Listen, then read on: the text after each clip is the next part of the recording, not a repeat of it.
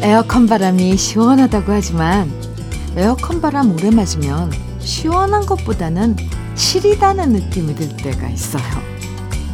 그래서 더워도 에어컨 잠깐만 켰다가 끄게 되고요. 확실히 인공적으로 만들어낸 바람은 숲속에서 불어오는 시원한 자연의 바람보다 못하구나 깨닫게 돼요.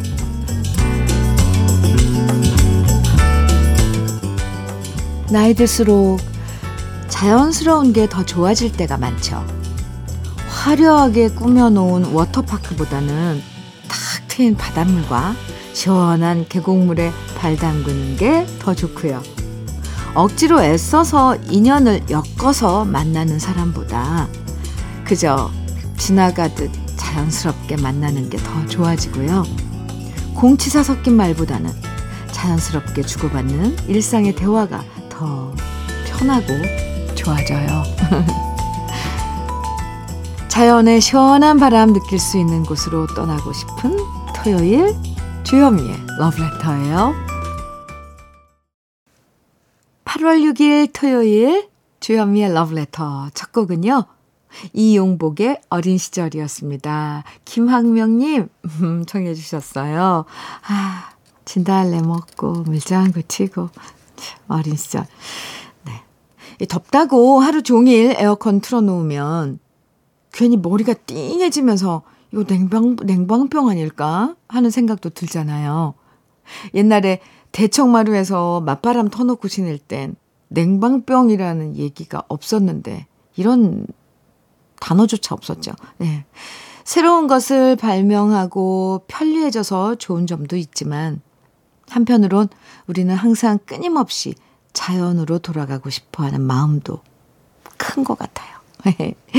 오늘 러브레터에서도요, 자연스러워서 더 편안하고 좋은 옛 노래들로 힐링타임 함께 하니까 두 시간 함께 즐겨주세요. 3161님, 네. 주디, 처음으로 문자 보냅니다. 오, 요즘 저는 시니어 댄스반에 출석할 생각에 가슴이 뜨겁습니다. 제가 어느 사이 나이를 먹어 시니어가 되었을까요?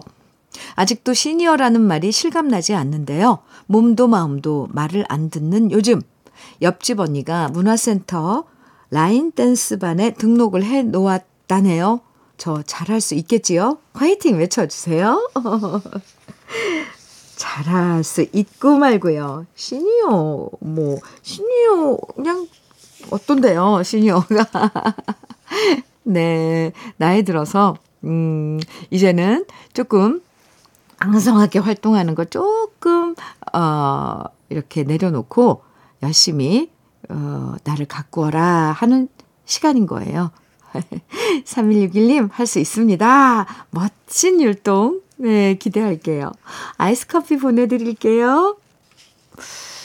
어, 양혜은의 이루어질 수 없는 사랑 K12208님, 네, 청해 주셨어요. 조정식님께서는 진미령의 하얀 민들레 청해주셨나요? 음, 두 곡 좋은 노래들, 네, 들어볼까요? 양혜은의 이루어질 수 없는 사랑, 진미령의 하얀 민들레 두 곡 들으셨습니다. 주현미의 러브레터 함께하고 계세요. 성미향님 사연 주셨어요. 아들이 공무원 공부를 한다고 노량진에서 거의 3년간 공부를 했는데요. 얼마 전 짐 싸들고 집으로 와서 공부를 한다고 하네요. 아들에게 어떻게 힘을 줘야 할지 모르겠습니다.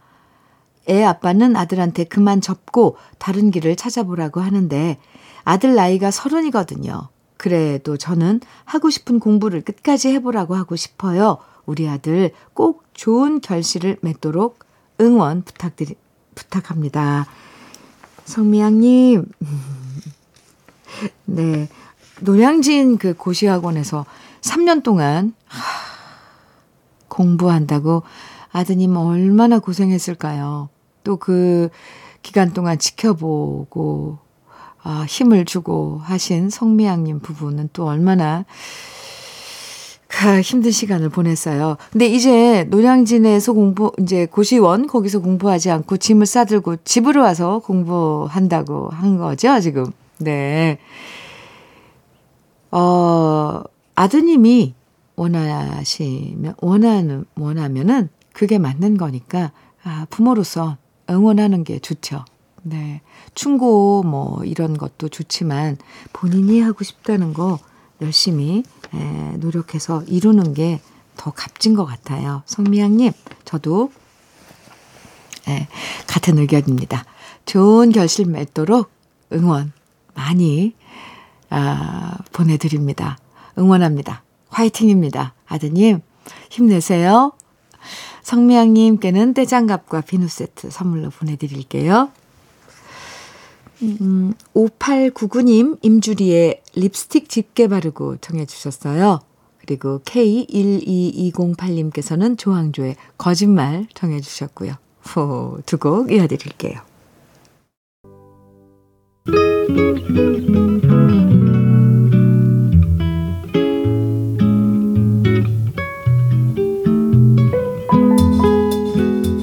마음에 스며드는 느낌 한 스푼. 오늘은 유안진 시인의 키입니다.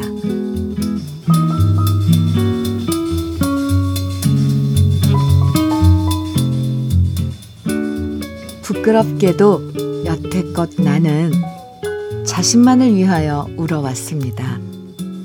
아직도 가장 아픈 속 울음은 언제나 자신을 위하여 터져나오니 얼마나 더 나이 먹어야 마음은 자라고 마음의 키가 얼마나 더 자라야 남의 목도 울게 될까요?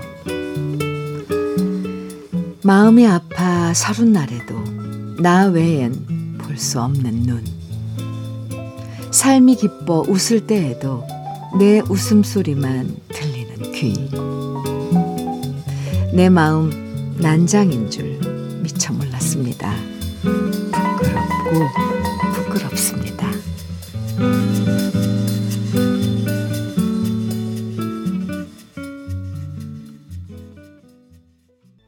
느낌 한 스푼에 이어서 들으신 노래는 김국환의 타타타였습니다.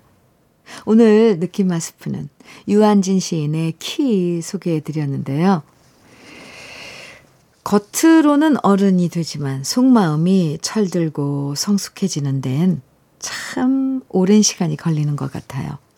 오히려 어릴 땐 주위 사람들 아픔에 공감했지만 철들고 나서 먹고 사는 게 힘들어지고 항상 치열하게 경쟁하면서 허겁지겁 살다 보면요. 오히려 남들의 고통에 무관심해지고 무덤덤해지면서 나만 아니면 돼 라는 생각으로 마음의 키가 더 줄어들 때도 있잖아요. 세상은 함께 살아가는 거라고 말로는 그러면서도 실제론 너무 이기적으로 살아가는 것은 아닐까 한 번쯤 생각해 보게 되는 시였습니다. 4927님 최성수의 해후 청해 주셨죠? 이현정님께서는 김원중의 바다가 보이는 찻집 청해 주셨어요. 두 곡 이어드립니다. 최성수의 해후, 김원중의 바다가 보이는 찻집 두 곡 듣고 왔습니다. KBS 해피 FM 주현미의 러브레터 함께하고 계세요. K12394님 음, 사연인데요. 아침부터 복숭아 통조림 만들고 있어요. 과수원 하는 친구가 상품성 떨어지는 멍든 복숭아를 세 박스나 보내줬거든요. 통조림으로 만들면 부드러워져서 이가 안 좋으신 아버지도 좋아하시는 복숭아를 마음껏 드실 수 있답니다. 열심히 맛있게 잘 만들어 볼게요. 아, 복숭아 통조림 맛있죠. 달달하고 향이 또 복숭아 통조림은 복숭아 자체가 향이 그 기가 막히잖아요. 그런데 세 박스면 엄청 힘드시겠네요. 그걸 다 통조림으로 만드신다니 그것도 보관하기도 참 아, 그 일일 텐데 에, 아버님 음 맛있게 드실 아버님 생각하시면서 복숭아 세 박스를 지금 통조림 만들고 계신 K12394님. 네. 화이팅 하시고요. 저는 수고하시는 K12394님께 아이스 커피 선물로 보내드릴게요. K12387님께서는 현미 언니, 이번 달 2년 계약 기간이 끝나가서 재계약 기대하고 있었는데 부장님이 동료 직원에게 제가 음? 여우짓을 못해서 재계약은 어려울 것 같다고 얘기했다네요. 유. 정직원까지는 바라지 않아도 재계약은 할 수 있을 거라 생각하면서 열심히 일했는데 여우짓을 못해서라니 너무 속상하네요. 아, 저도 속상해요. 이 여우짓을 해야 되는 건가요? 여우짓은 뭔데요? 아, 저 이렇게 이럴 때 갑, 갑자기 불끈하는 거 있거든요. 아, 참. 아니, 일을 잘해야지. 여우짓을, 참. 그 무슨, 뭔가를 얘기하는지 어렴풋이 알긴 알겠어요. 저도 그 부장님이. 근데 이건 아니죠. 일을 먼저 봐야죠. 일하는 그 업무, 이런 걸. 갑자기 여우짓이 왜 나옵니까? K12387님, 그래도 아직 그 결정 난 건 아닌 거잖아요. 좋은 결과 좀 저는 기대하고 싶네요. 일은 잘하셨을 거 아니에요. 네. 아이스 커피 보내드릴게요. 아, 노래 이어서 들어요. 최연재의 너의 마음을 내게 준다면 0491님 신청해 주셨어요. 그리고 김종근님께서는 진시몬의 바다를 사랑한 소년 정해 주셨어요. 두 곡입니다.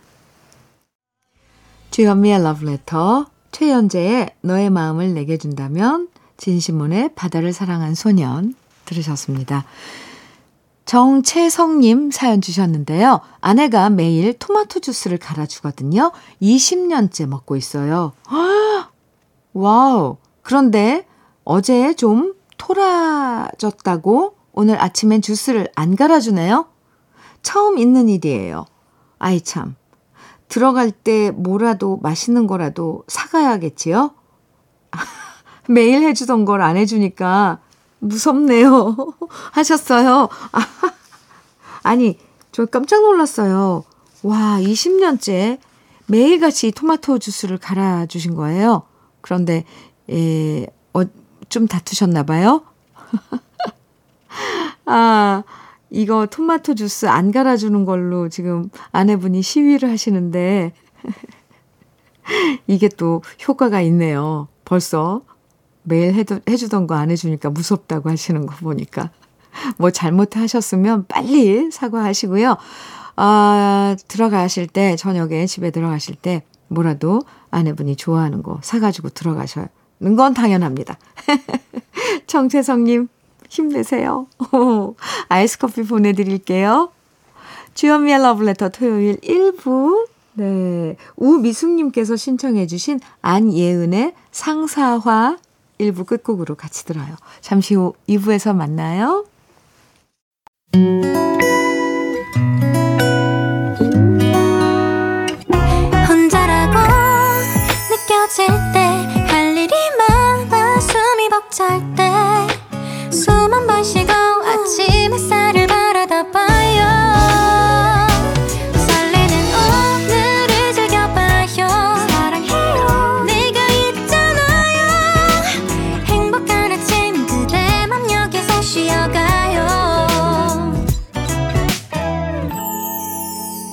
주현미의 Love Letter.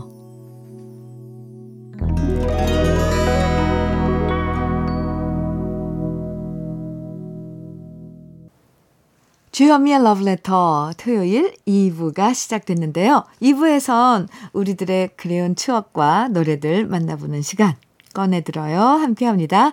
2부를 본격적으로 시작하기 전에 잠깐 Letter에서 드리는 선물 소개해 드릴게요. 자외선 철벽 방어 트루엔에서 듀얼 액상 콜라겐, 셰프의 손맛 셰프 예찬에서 청양 맵자리와 도가니탕, 숙성 생고기 전문점 한마음 정육식당에서 외식 상품권, 에너지 비누 이루다 힐링에서 천연 수제 비누, 주름 개선 전문 르누베르에서 손등 주름 개선 핸드크림, 하남 동네 복국에서 밀키트 복요리 3종 세트, 여성 갱년기엔 휴바이오 더 아름퀸에서 갱년기 영양제, 엑츠 38에서 바르는 보스웰리아, 전통차 전문기업 꽃샘 식품에서 꽃샘 현미녹차 세트, 겨울을 기다리는 어부김에서 지주식 곱창 조미김 세트, 욕실 문화를 선도하는 때르미오에서 때술술 때장갑과 비누, 밥상 위에 보약, 또 오리에서 오리 백숙 밀키트, 60년 전통 한일 스텐레스에서 cookware 3종 세트,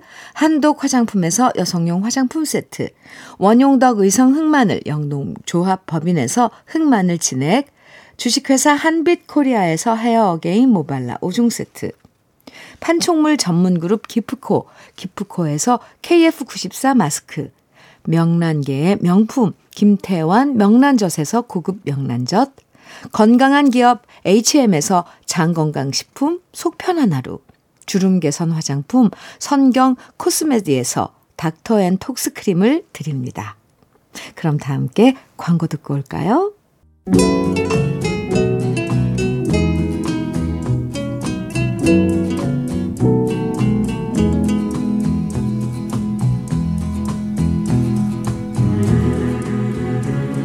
그리운 추억과 노래를 다시 꺼내서 만나봅니다. 토요일에 함께하는 꺼내들어요. 사연 소개된 분들에겐 모두 오리백숙 밀키트와 떼장갑과 비누 세트 선물로 드리고요. 오늘 첫 번째 사연의 주인공은 최상희 씨입니다.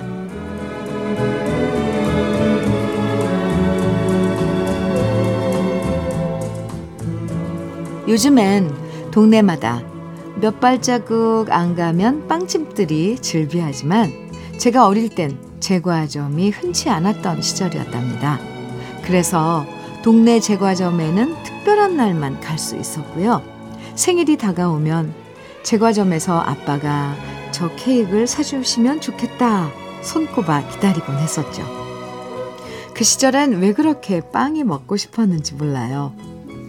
그러다 보니 우리 엄마는 집에서 저를 위해서 여러 가지 빵을 직접 만들어 주셨는데요. 오븐 같은 게 없었던 시절, 우리 엄마는 계란을 듬뿍 넣어서 밥솥으로 카스테라를 만들어 주셨고요. 막걸리를 넣어서 술빵도 만들어 주셨답니다. 지금 빵집에서 파는 빵들과 비교해보면 참 투박하고 저렴한 맛이었지만 그땐 얼마나 그 빵들이 맛있었는지 몰라요. 그래서 친구들한테도 우리 엄마는 카스텔라도 만들어준다고 자랑을 했었고요. 그럼 친구들은 자기 엄마는 집에서 떡을 만들어, 만들 줄은 아는데 빵을 만들진 못한다면서 저를 부러워하곤 했었답니다. 요즘도 가끔 그 투박하고 저렴한 맛이 생각나고 그리워서 엄마가 일러주신 레시피대로 만들어 보는데요. 제 손맛에 문제가 있는 것인지, 세월에 길들여진 입맛 때문인지, 그때의 그 맛은 안 나더라고요. 그때 그 시절에 우리 엄마들은 특히나 더 부지런하셨던 것 같아요. 막걸리, 먹거리가 풍부하지 않던 시절, 이렇게 더운 여름날이 되면 농사 지으신 팥을 여러 시간 불린 다음 뜨거운 불 앞에서 오랜 시간 삶고 또 설탕 넣어 졸여서 단팥을 직접 만드셨고요. 시원한 얼음도 집에서 직접 갈아서 그 수제 단팥을 넣고 팥빙수를 만들어 주셨죠. 그 팥빙수는 지금 전문점에서 파는 화려한 빙수에 비할 바가 아니었습니다. 훨씬 맛있고 달콤했고 시원했어요. 오늘 우연히 만두집 가게 앞을 지나다 큰 찜솥에서 모락모락 피어나는 김을 보며 옛날 이 더운 여름에 뜨거운 솥 앞에서 카스텔라 만들어주고 단팥을 졸여서 팥빙수 만들어주셨던 엄마의 모습이 생각났어요. 특히 오늘은 엄마의 술빵이 유난히 먹고 싶은 날이네요. 어릴 땐 막걸리의 달쿵쿵한 냄새와 먹어도 줄지 않는 그 큰 빵이 그리도 싫더니 세월이 흐르고 어른이 된 지금은 그 빵이 가장 생각나고 먹고 싶네요. 즐길 것 없고 먹을 것 부족해도 즐거웠던 여름날의 추억들을 떠올리며 꺼내봅니다.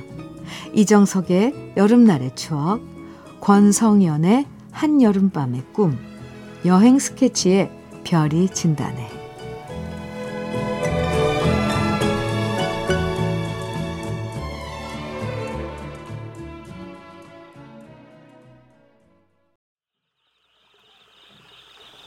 아, 요즘엔 웬만한 간식들은 다 사먹죠. 아, 그때 옛날엔 우리 어머님들 집에서 거의 모든 것을 직접 만들어 주셨어요. 떡볶이도 만들어 주시고, 뭐, 팥빙수도 직접 만들어 주셨고요. 진짜 집에서 떡도 만들고, 그럼요. 저는, 저희는 아직도 집에서 떡, 시루떡 만드는데요. 얼마나 맛있는데요. 밥솥으로 카스텔라나 막 술빵도 만들어 주셨어요. 아, 저도 사연 읽으면서 생각났습니다. 그러고 보면요. 지금보다 부족한 게 많은 시절이었지만 자식들 입에 맛있는 거 넣어주고 싶은 마음은 그만큼 더 간절했던 시절이었던 것 같아요. 오늘 사연 보내주신 최상희님에게 오리백숙 밀키트와 떼장갑과 비누 세트 선물로 보내드릴게요. 그럼 꺼내들어요 두 번째 주인공 강미애 씨 사연 만나봅니다.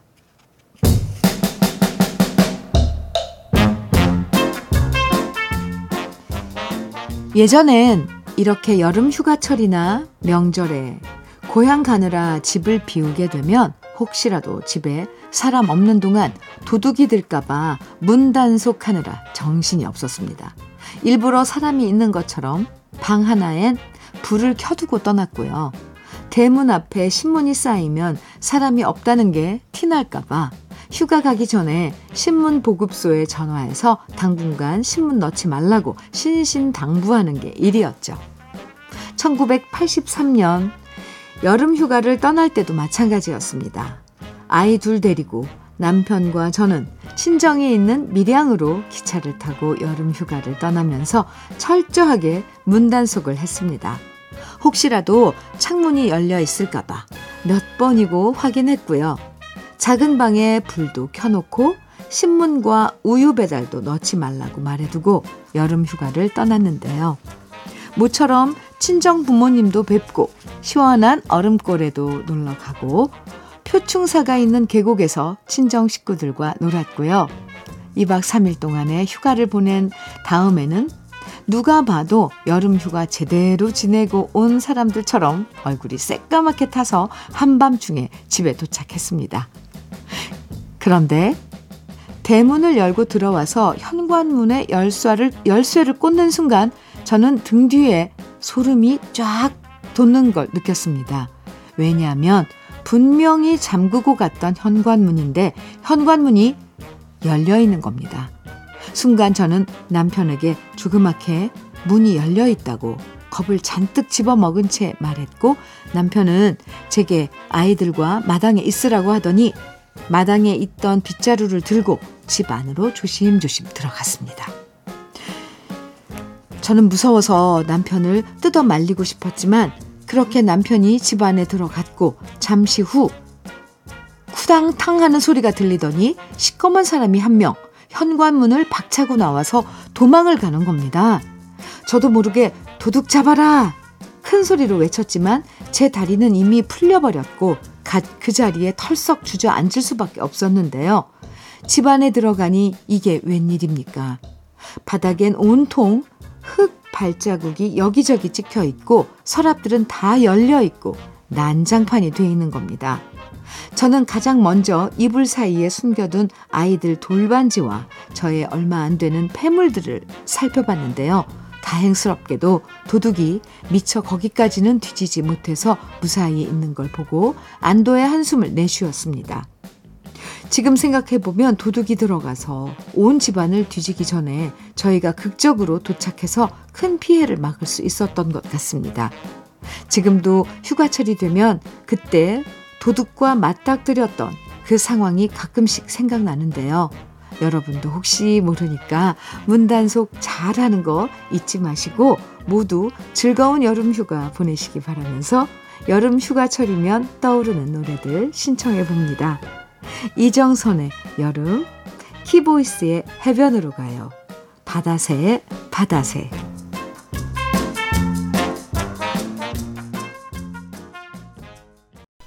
아휴, 아휴.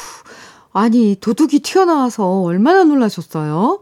와, 현관문이 열려 있는 거 보는 순간 이 등골이 오싹하다는 느낌이 어떤 건지 알 것 같아요. 오, 그 싸한 느낌 있잖아요. 헉, 현관문이 열려 있네. 아.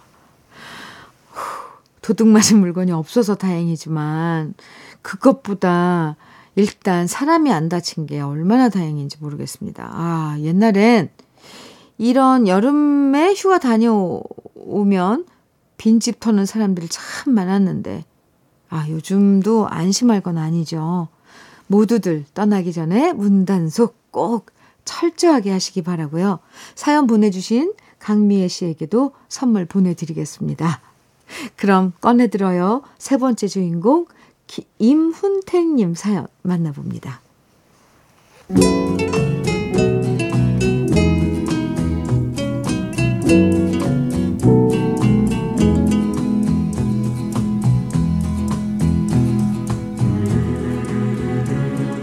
제가 아마 고등학교 때로 기억합니다.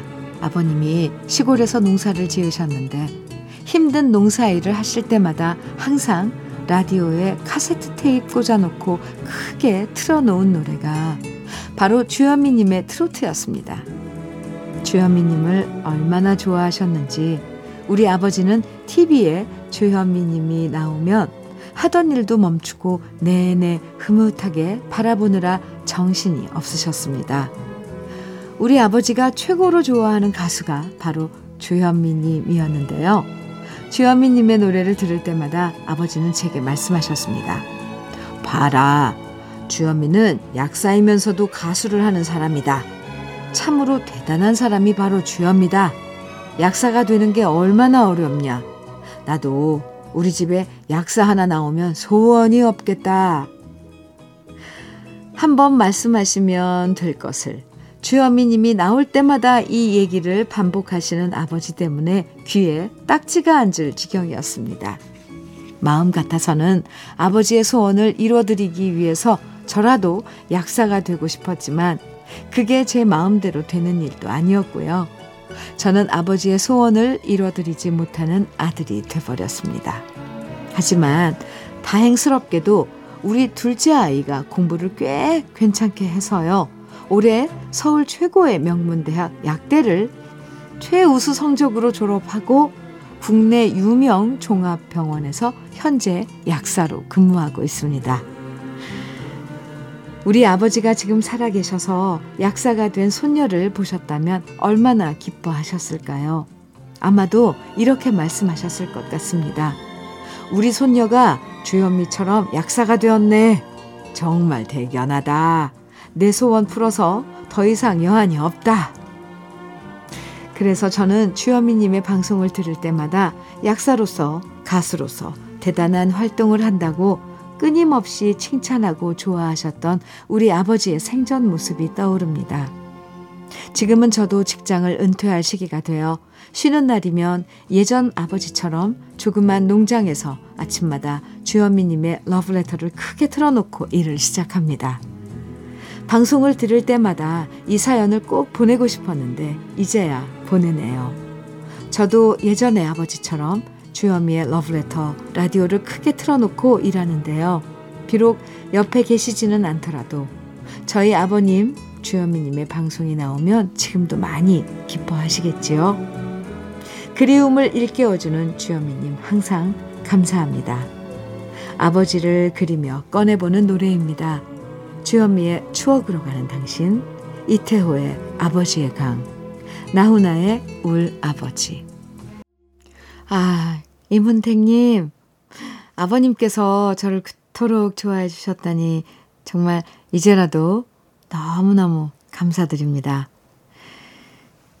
그 시절 아버님께서 제 노래 틀어놓고 일하셨던 것처럼 지금은 이문택님께서도 라디오 들으면서 일하신다고 하셨는데요. 비록 곁에 계시지 않아도 아버님과 이문택 씨가 계속 함께 하고 있다는 그런 생각이 들어요. 우리도 이렇게 예전 어머니와 아버님의 모습을 닮아가면서 그렇게 나이를 먹어간다는 생각도 들었고요. 아버님께서도 손녀딸이 멋진 양, 약사가 된 모습 다 지켜보고 흐뭇해하고 계실 겁니다. 오늘 사연 보내주셔서 정말 정말 감사드리고요.